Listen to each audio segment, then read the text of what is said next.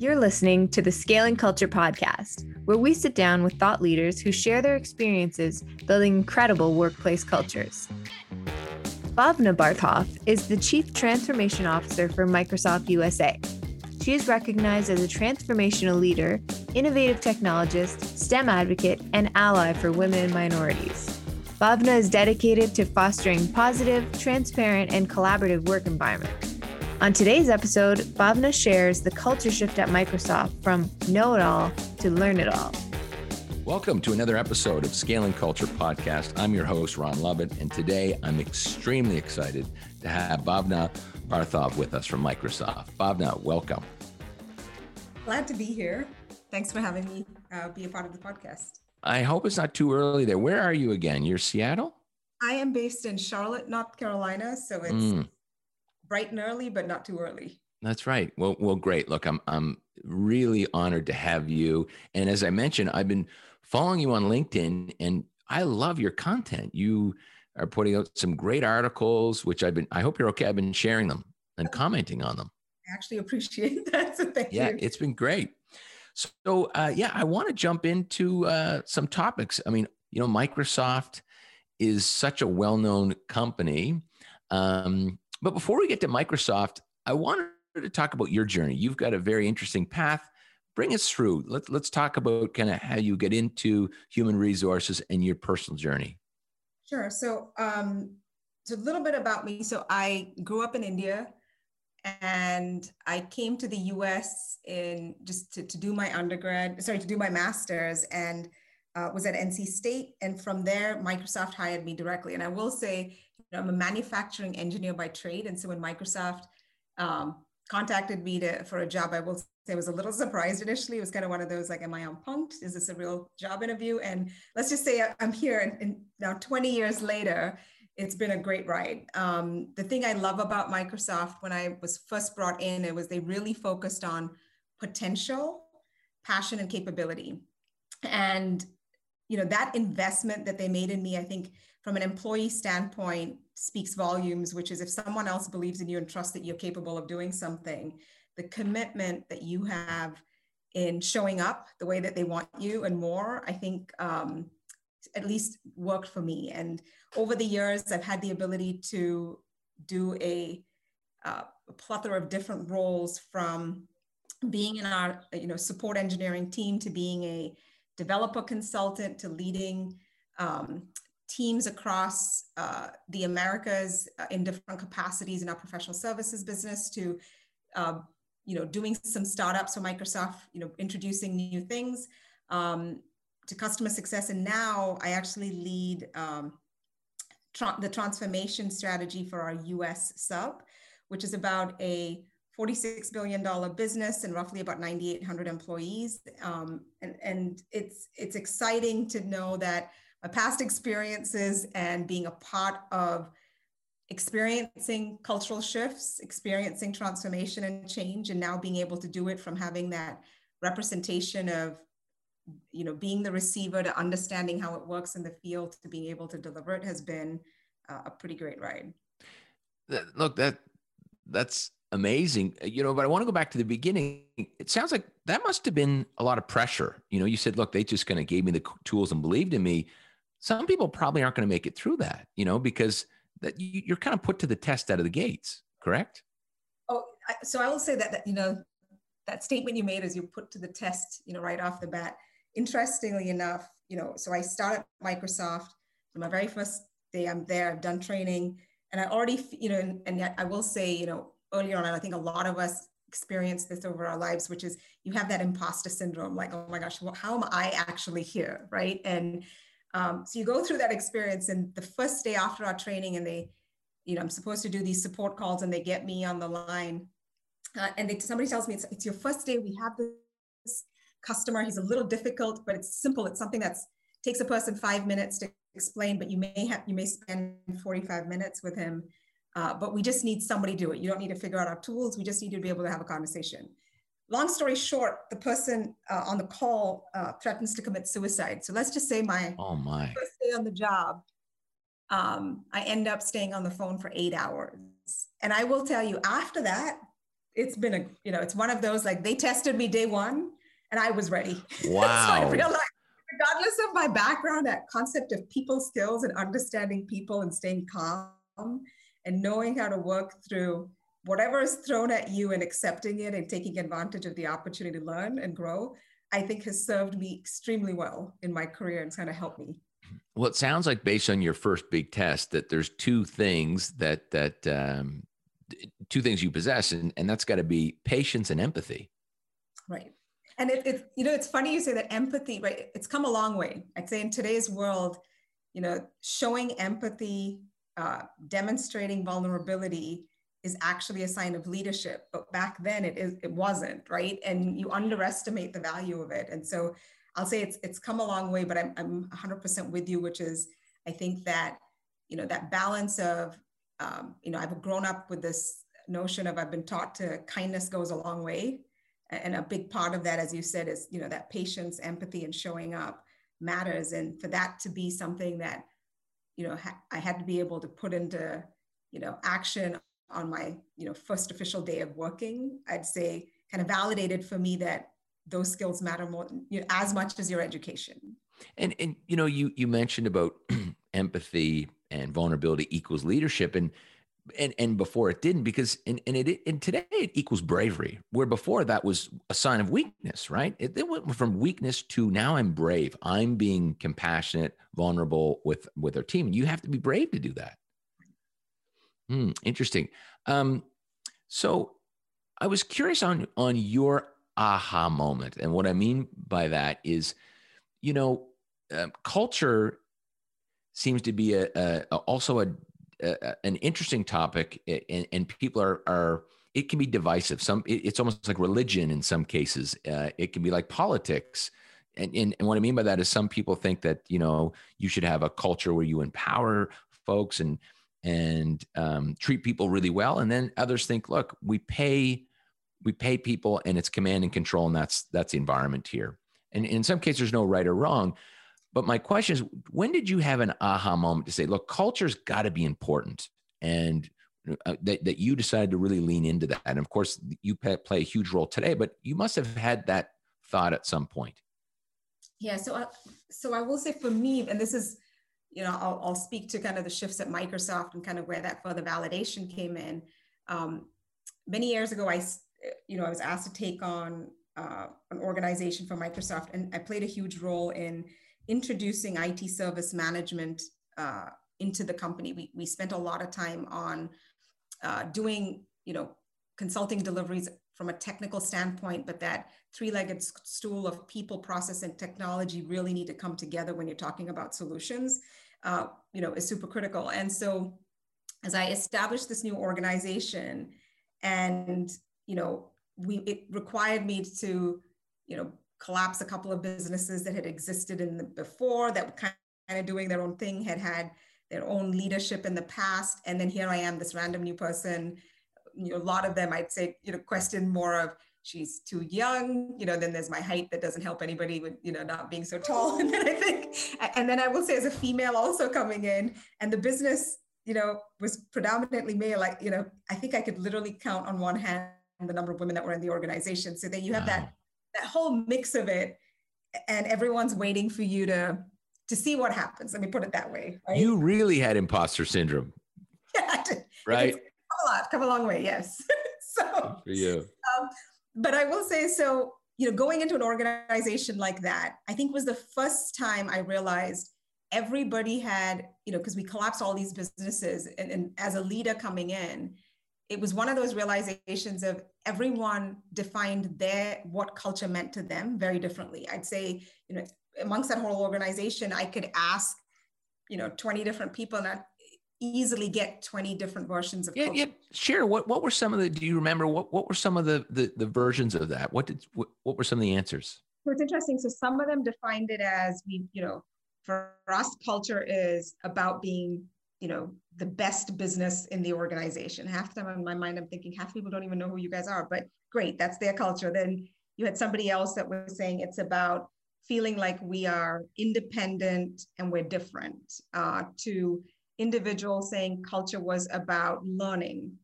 Others had it as you know, for me, the culture is about I have flexibility in how I work.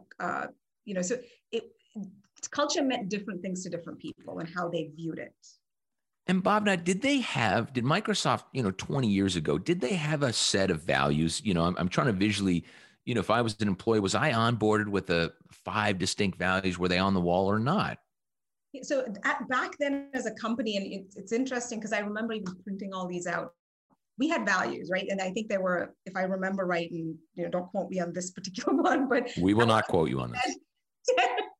10, you know, there was 10 different values, but they weren't really ingrained into that. We had the values of the company. You had, you know, Microsoft's mission back then, and then every organization was starting to define their own set of values. So it wasn't one of those like, we should all embrace, you know, the values that are up there. And it was, you know, everything you could kind of relate to and connect to. So it wasn't some values that were, you know, that you couldn't align with. It was more people felt like additional values were important, right? So adding stuff to the list. And then you also take the mix of, you know, culturally as a company where we were, you know, the more complex things sounded, the, you know, the bigger the buzzword or corporate jargon we tended to use, the, you know, the belief system that you were the business that mattered, right? And in my, you know, simple world of how I operate, things just need to be simple. And I've had this tagline when I first became a manager on this whole basic concept of simplify, you integrate, you don't have to solve all the solutions by yourself. You partner with others well, and everything should lead to growth, whether it's business growth, your own personal growth, whatever it is you're working towards growth. And I will say, you know, trying to get this organization to embrace that was a great learning experience for me. And the one that I would say, I'm super proud of, and to this day, and hopefully some of these folks are listening to our podcast, is I still keep up with those folks where they have such fond memories of going through that experience of defining the culture we needed for that business. You know, looking at it in the lens of where we really aspirationally wanted to get to, not something we wanted to settle for. Oh, I love that. Where we want to get to, not something we want to settle for. Right. And being able to know that we are empowered to make that change, right? Like we were not such a large organization. I think we were about 150 or 200 people. And for them to feel like in this huge company at Microsoft, and we sat in, you know, in our services organization, that they felt like we could do that and we could all be proud of it. And so to go through that experience of driving that shift, you know, as I mentioned, there were not a lot of women in the organization. We didn't have people that were early in career because they assumed this was a organization that could only have experienced individuals with so many years of experience, you know, kind of all of this random criteria that somehow got created, or these unwritten rules that nobody seemed to know how, you know, why we did it. It was great to see that once we established the culture, who we wanted to be seen as, and we started actually shifting how we did business, you know, and it wasn't something that it was starting from the top down. It really was about, you know, leadership. You know, when I talk about culture, for me, culture is, it starts with leadership, but culture really needs to be driven bottom up. I really need to make sure end to end, everyone in the business understood what the culture is. We were aligned. And I even remember getting up on stage, you know, when we were kind of really landing this and getting everybody excited because we worked through a lot of it and it took us months to get there. And to be able to say, hey, this is the culture we aspire to. These are the values that are important to us. And one of the things, even back then, I had introduced humility, you know, from a hiring standpoint. And I'd say today at Microsoft, that's, you know, critical. Back then, everyone looked at, you have to hire the smartest person. Like, how does humility fit into this thing? And I used to tell them, like, that's like my, you know, I have 4 non-negotiables, and humility was one of it, which is if we're trying to create an environment where people aren't going to be worried about who gets the credits, about getting the job done, and we do it together, it goes a long way. And I can't teach somebody to be, you know, humble, you know, knowing that something in how they work, maybe, you know, I mean, now over time, people are saying you can get there, but that common understanding of let's just bring in the right players so we can all do this together, because we've got a lot of change and shift to drive. If we need to accelerate the business, you know, it's something we need. And I stood up on stage and said, this is who we are. Now you have a choice, right? Either you want to be a part of this culture, and if you don't, there's nothing wrong about that either, but that's choice, right, you get to make because you have clarity.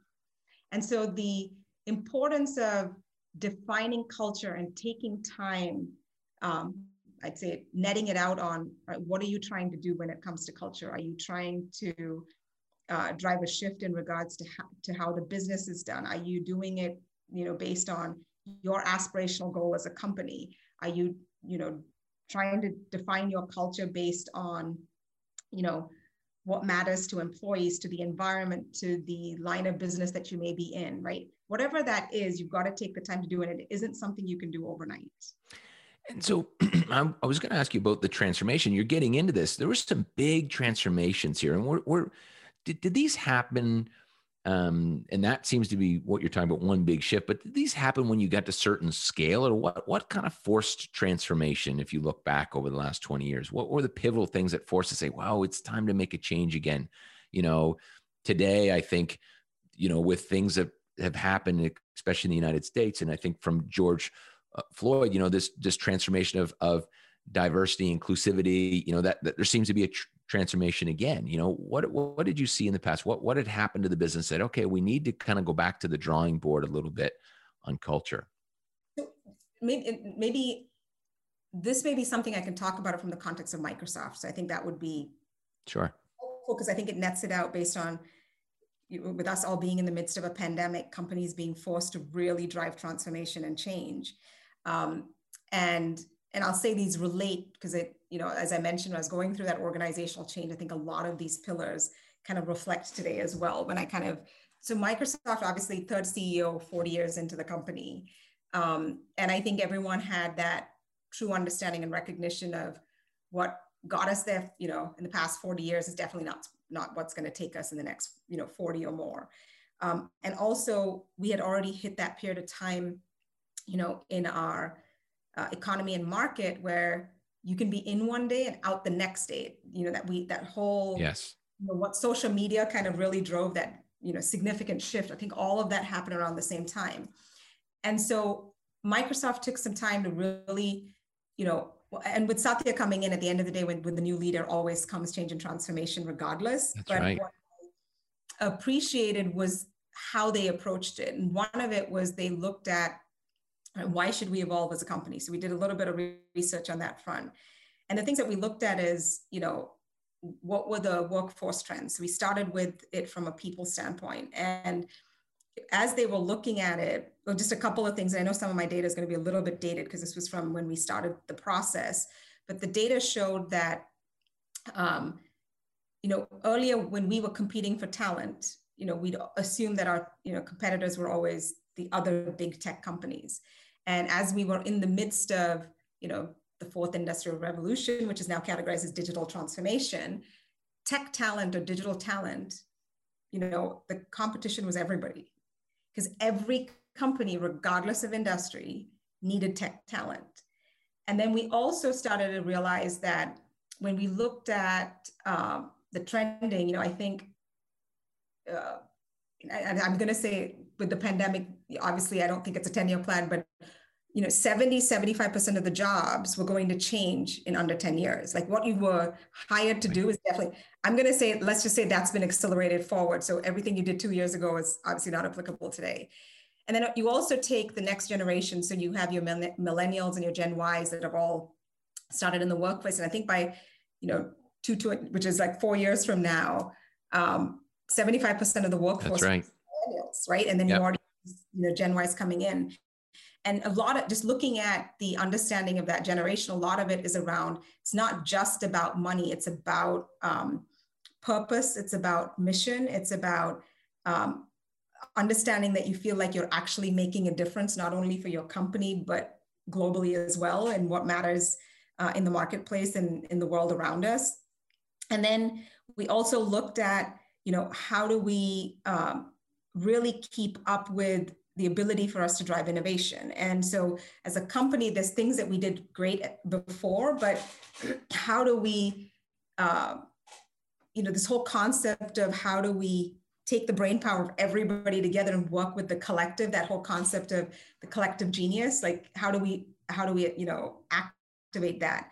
And so I think they realized our differentiator in the market really was going to be culture. Like that's going to be what Microsoft wanted to bet on.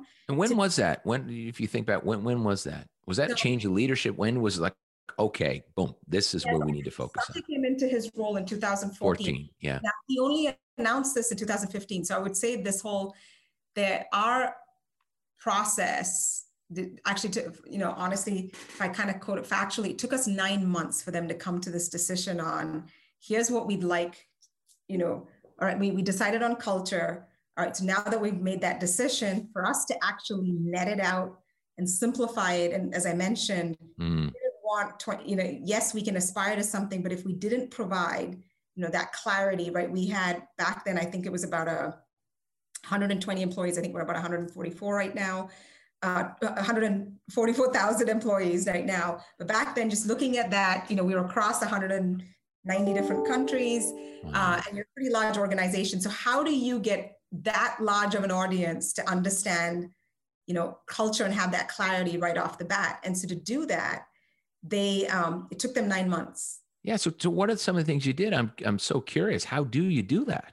Right. So I'll just go, some of this is just Bhavna's consultative brain, but I'm just going to walk you through kind of, yeah, please.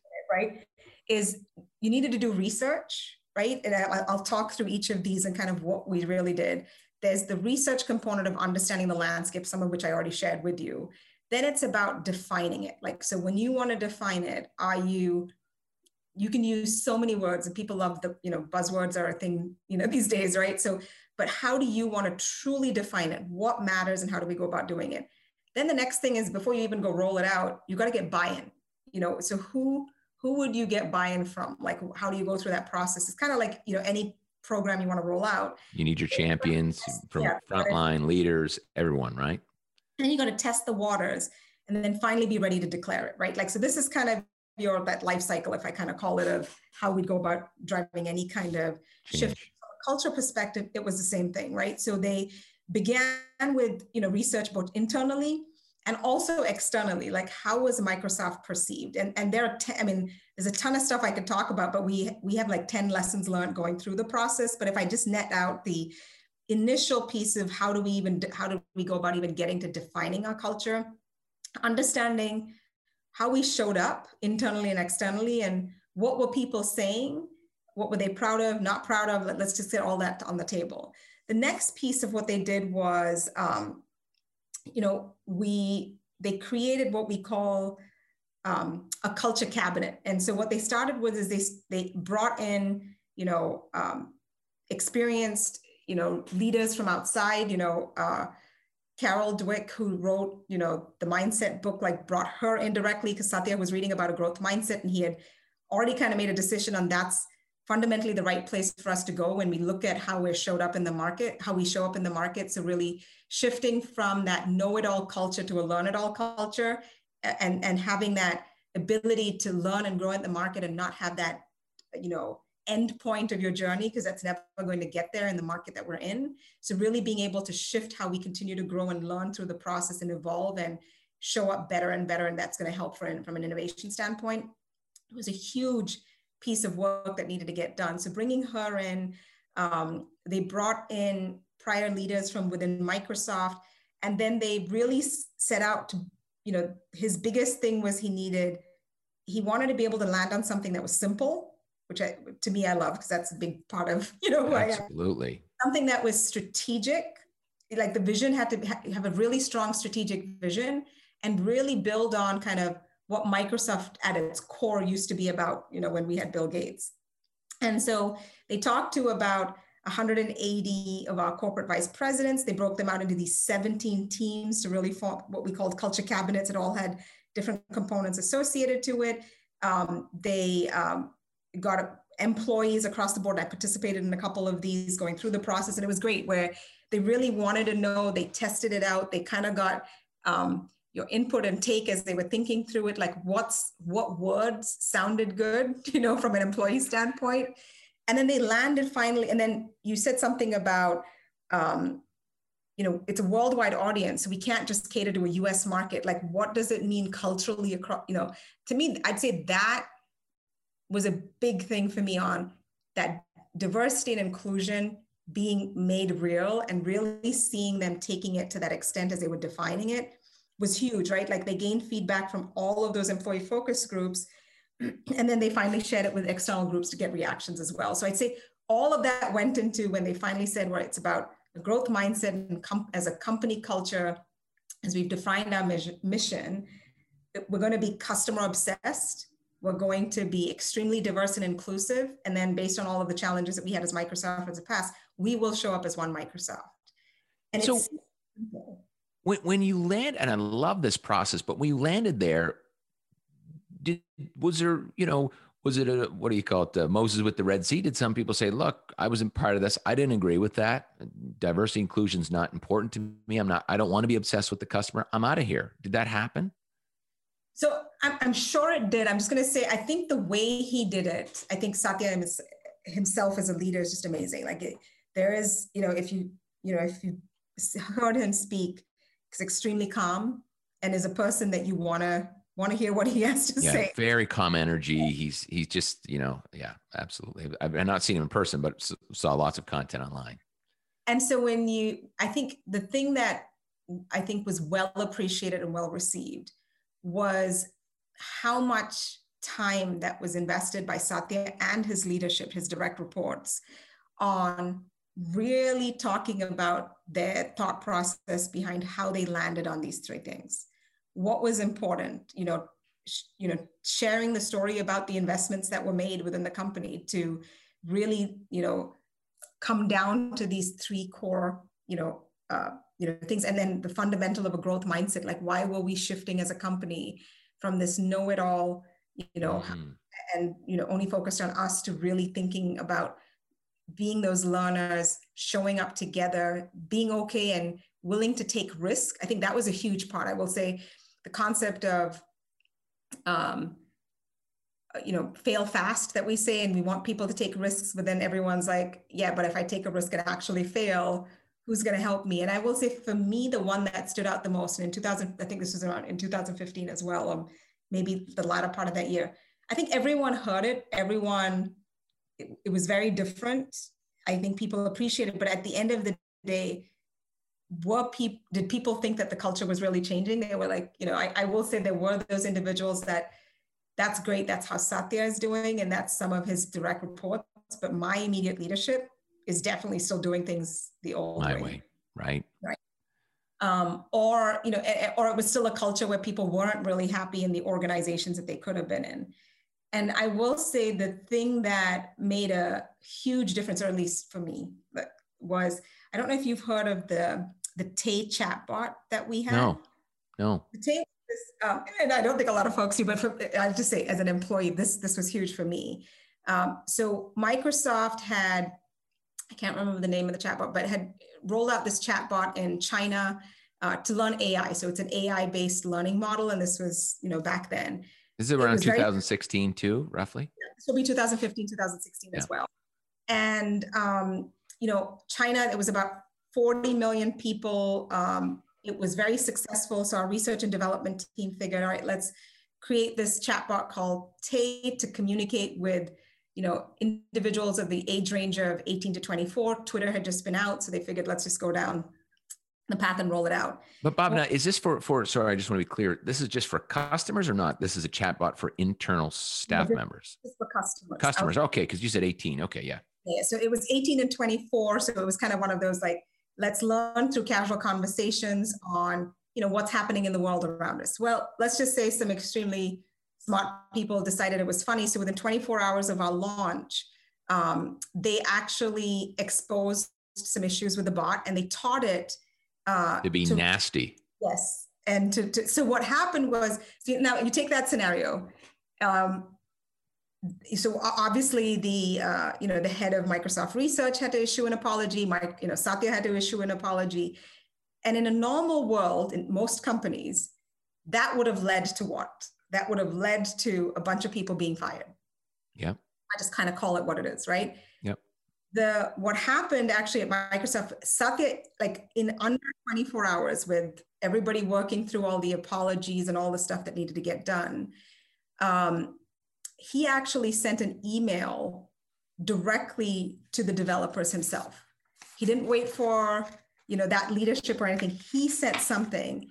And what he said was,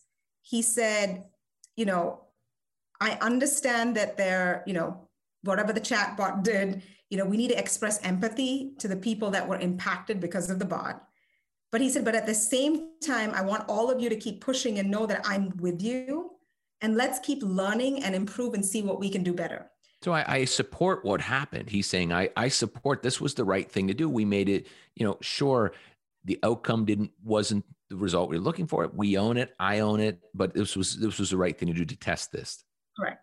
But that was such a powerful message. Now, it wasn't publicly shared with the company. It, you know, went directly to those individuals. And I will say, for me, having heard that story, you know, around that point in time, was amazing just to know that when he talked about a growth mindset, he said, this is what we want to be able to do. And this is what drives innovation. And if you think about being those employees that were proud of a launch, you know, 24 hours ago, and then you're in this, I have my job, right? Right after, to having a leader at his level show up, directly acknowledge these employees, you know, tell them how to coach them on how to work through this, you know, quote unquote, what they'd categorize as a failure, right? And really learn from it and show up differently. And I will say that significantly helped what's come after that and the importance of securing AI. Yeah, because you're right. Because if he had played a different hand, if he had said, oh, fired, someone, we need a scapegoat here, the whole thing would have crumbled. Right. And even if he hadn't said anything, like if he had just been quiet, let the, whatever, you know, let that own leadership team kind of do whatever they thought was right, it would have still been different. I think this is where, for me, when it comes to culture, one, leadership matters, right? You've got to talk, you know, as much as you're talking, you've got to walk the walk. I kind of say that the whole notion of the video and audio need to be aligned or it doesn't really work. Yes. So however you define your culture and do it, if you don't show up and you don't model what you're expecting, it's going to have its own challenges. Because the words are BS. It's the actions. And his actions said, no, this is safe to fail. This is a safe place. And I'm going to back up, you know, all this research, all the things that we talked about. And I think those three things were diversity, inclusion. You had customer obsessed and one Microsoft and customer obsessed with an overlay of growth mindset, right? So he really backed that up with his actions. That's interesting. And so I want to go back for a sec. Once you've landed on these three pillars, whatever you want to call them, values, let's talk about the execution. That had to be, you know, challenging because of course you're trying to keep things simple. 100 and I don't know how many employees you would have had at the time, 150,000 plus or minus. How did you execute that to, I'm in Germany and I'm a, you know, technician or not technician, I guess I'm a coder. I don't know what I am. So how do I get that message now? What were some of the tools? What are the strategies you used to say, okay, we've done our cabinet exercise. We feel comfortable. Boom, let's move. And of course it's not overnight, but talk us through that a little bit. Yeah. So let's get into the landing, right? So as we went through this process of this cultural change, I think we've kind of talked about, there's like 10 things we've kind of learned through the process, right? Yes. I've talked a little bit about, you know, kind of why we chose to evolve, you know, keeping things simple and that, you know, you've got to show up. The purpose-driven culture and mission catered to the audiences that we did it very intentionally where, you know, when we say we want to empower every person and organization on the planet to do more, right? It's a very bold statement. And huge. Empowerment in different factors. And in our scenario, really what it boiled down to, if I simplify it, right? It was about, with the right tools, anybody and any organization can do what they want, right? And I think that's, we've learned now, you know, with social media and the ability of people having access to information to set them up, to take their ideas to that next level, a lot of people have been able to do things that historically would have taken a lot more resources. So I think we're already in that world today. A couple of things specific to what you asked, right? Like, so how do we get companies to believe in it?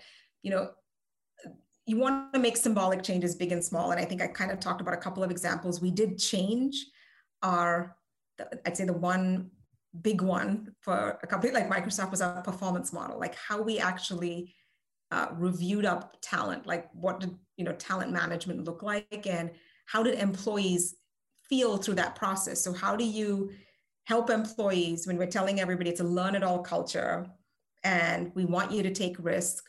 We want you to learn and grow in every opportunity you are. And we want you to take time to reflect on the things that didn't go well and learn from it.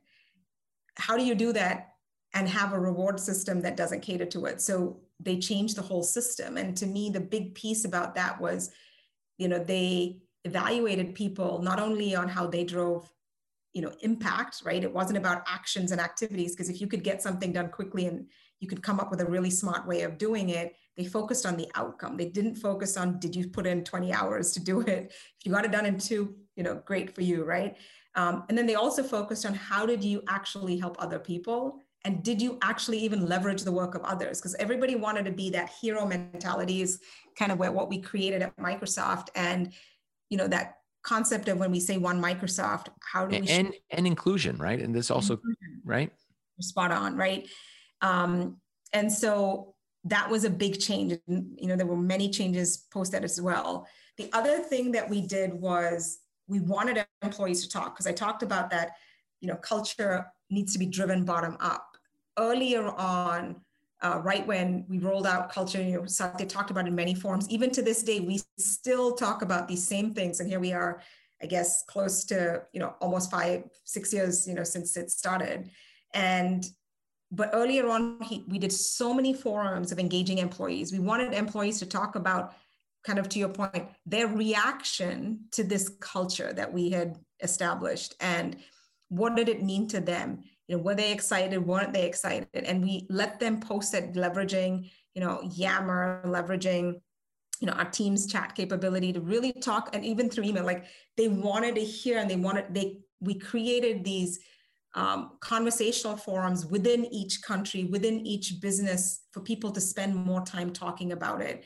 And we really equipped and enabled and invested in our, you know, frontline managers. I think we underestimate, you know, leadership can say what they want, but if my immediate manager isn't aligned, you know, that'll be the biggest bottleneck. They'll either really be they're influencers. I'm either going to block what's coming down and I've got my own agenda and here we go, or I'm really going to lean into that. That's, you know, we see a lot of that. Right. And so this importance of, and I say this from a change management standpoint as well, you know, sometimes we spend so much time in the strategy, what we want to land and what we want to roll out and the people that are impacted.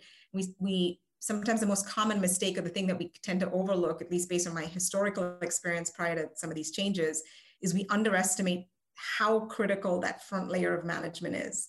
Right. And I will say, so one of the first things Satya did was he did this huge investment. And I want to say it was like globally 16,000 managers, really invested in that manager ecosystem around putting together these 10-minute, you know, manager, and I've got to remember it, but it was like these manager packet, like things that they would get out, which would talk about culture. Like it took each pieces of culture and broke it down further. We used to have what we call these management excellence community sessions, and it was led by, you know, people within the field. It was, you know, so it was like it was a community-based led effort, but it was a little bit more content and information came from corporate. So you had the resources, but you made it what you wanted. And I will tell you, for about 2 to 3 years in, since we had rolled it out, we took every concept and we spent 3 months taking that one little concept and breaking it down further and further and talking through what does it mean to, you know, that person individually. So treating that manager first as an employee, and then kind of how can they lead through that process? How do they model the behavior? How do they help employees, you know, make the shift or not make the shift if they don't want to? Like, how do we enable everybody to feel included, you know, in this whole process? And I will say that was huge for us. It sounds like it was a re-onboarding with hey, there's, you know, you can participate, but this information session sounds like, hey, we need to re-onboard staff members that have been here for 1, 2, 3, 4, 5, 10, 20 years based on this new philosophy. And it's incredible that also the time was spent on frontline leaders. I love that. But one thing that I'm curious of, this is a huge project. I mean, it feels like and sounds like with large enterprise companies that these cultural shifts were huge undertakings. That's the biggest change management project because it touches every human. It's the biggest. It's not just, hey, we're going from Yammer to Teams. You know, this is huge. It feels like that there was a decision that was made from a strategic standpoint that resources are going to be put into this cultural transformation versus growth. At some point, something's got to give. And so, hey, every minute we're spending here, we're not spending it, expanding Microsoft or whatever that is. It sounds like a strategic effort to say, let's fix the foundation or enhance the foundation. Would that be correct? Yes. But I will say something that you said, because this is super important to me, right? When you ask somebody to take on, there's a finite number of hours in a day for a person. Yeah. Time is, finite. And so when you add something on, or you want somebody to focus on something, you really do need to give them the space, or make room, we don't do a good job of it. So I will say, while the company went through transformation and change, since Satya came in, I will say it took us, I'm in the sales organization right now, and our president who's come in, Kate, has done an amazing job. She's been here for a while, but it has taken her some cycles to really push that change into the sales business as well. Let me play that back for you. Are you saying, and maybe I'm getting this wrong, but that when you say space, it's, look, Ron, your job is to do A, B, and C, but now we're asking you to also do this. And so you're saying maybe there was some conflicts in I need some space to do that. I'm going to have to give up some of A, B, C, or not focus we'll have to reduce the performance or requirements or expectations because I need to do this? Well, no, it's basically this concept of, people love saying this, and I'm always like, sure, nobody would actually do it in reality, but they use the analogy of, we've got to build the plane while we're flying it. How many people right. plane as it's being, if it's not fully built? We know that won't really happen, right? But that analogy is used all the time. So when you look at it from a people standpoint, from an employee standpoint, that's a really tough place to be as the employee, which is, hey, somebody wanted us to strategically change the vision.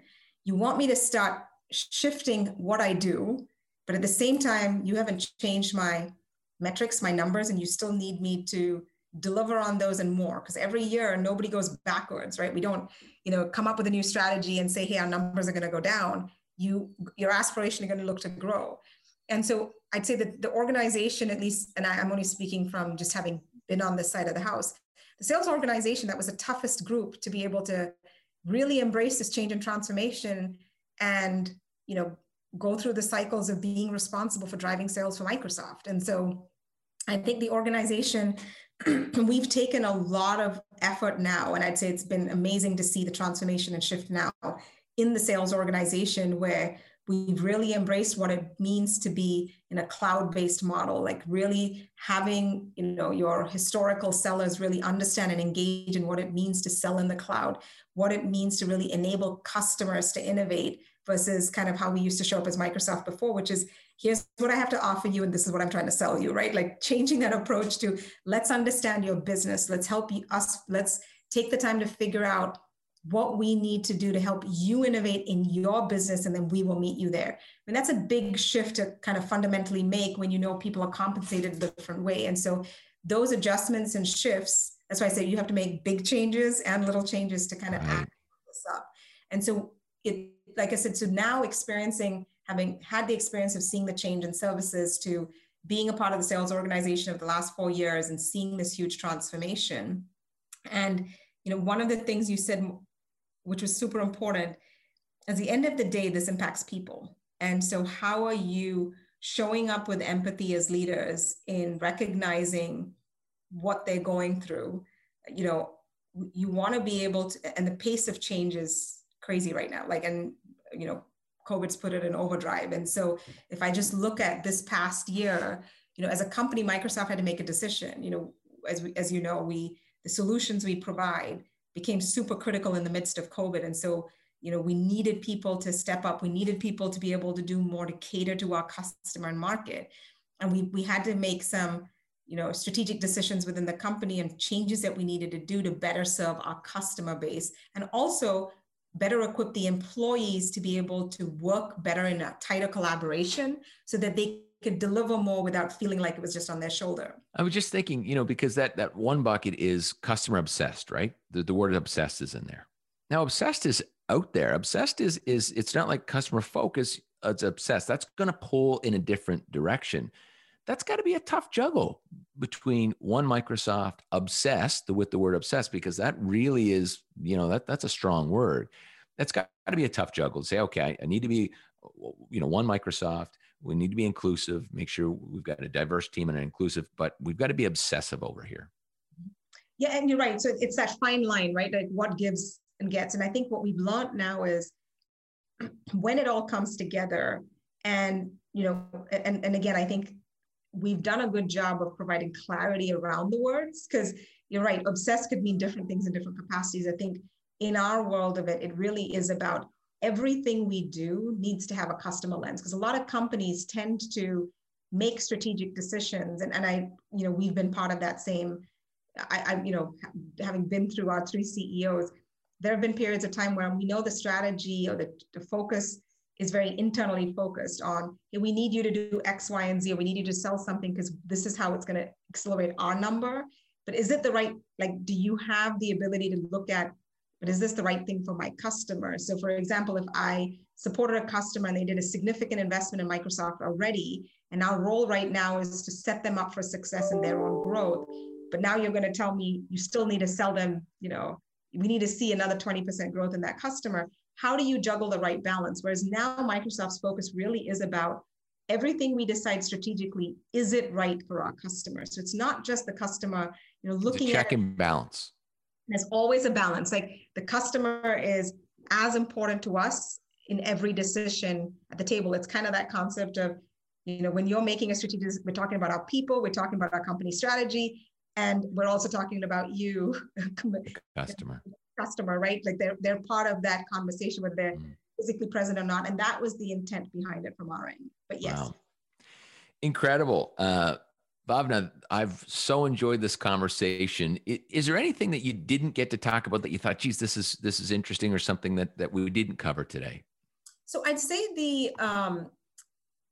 if I kind of net it out, I love that you say net it out, by the way. I'm going to steal that from you. I really like that saying. So we talked about why culture is important. You've got to know, you know, keeping it simple and clear. I'd say when you talk about scaling, you know, culture and transformation as well in today's market, because it's super critical. Every company is going to go through this, whether you like it or not, right? I'd say there's a fundamental pieces that I always tell folks, like you just got to keep it in mind. Like, and these should be your non-negotiables, right? Culture matters, but it, you know, leadership matters as well. So we need to make sure everything aligns. You've got to make, in the midst of everything going on around us, keep things with your strategy or vision, keep it simple and clear. Invest in change management and adoption. I know we didn't get to talk about that, but we underestimate the importance of, it's not about just launching your strategy and kicking it off. We spent a lot of time talking about post when Satya came out and, you know, talked about his cultural shift. It's taken us years and years of follow through, and we're still on that journey to really hold us accountable to see the shifts that we need to see at all levels. Right. It's not one and done. It's not, boom, we've executed. We can now focus over here. This is a constant, is what you're saying. Correct. And then we don't forget your frontline managers, enable them, let them lead for you, and they will help you accelerate it. Show empathy in everything you're doing and make it actionable so people know what to do. And then this is one which Microsoft, I think we underestimated earlier, but I think is super important. I think you asked me about it, is let technology work for you. You'll be amazed on how much insights you can capture, you know, from technology with regards to understanding the market, to tracking, you know, behavioral shifts and changes that you need to see within your companies to know that the change that you're looking to make or the transformation that you're looking to land is actually happening the way you expect it to, and you have clarity behind it. So that would be how I would net it out. That feels like a mic drop.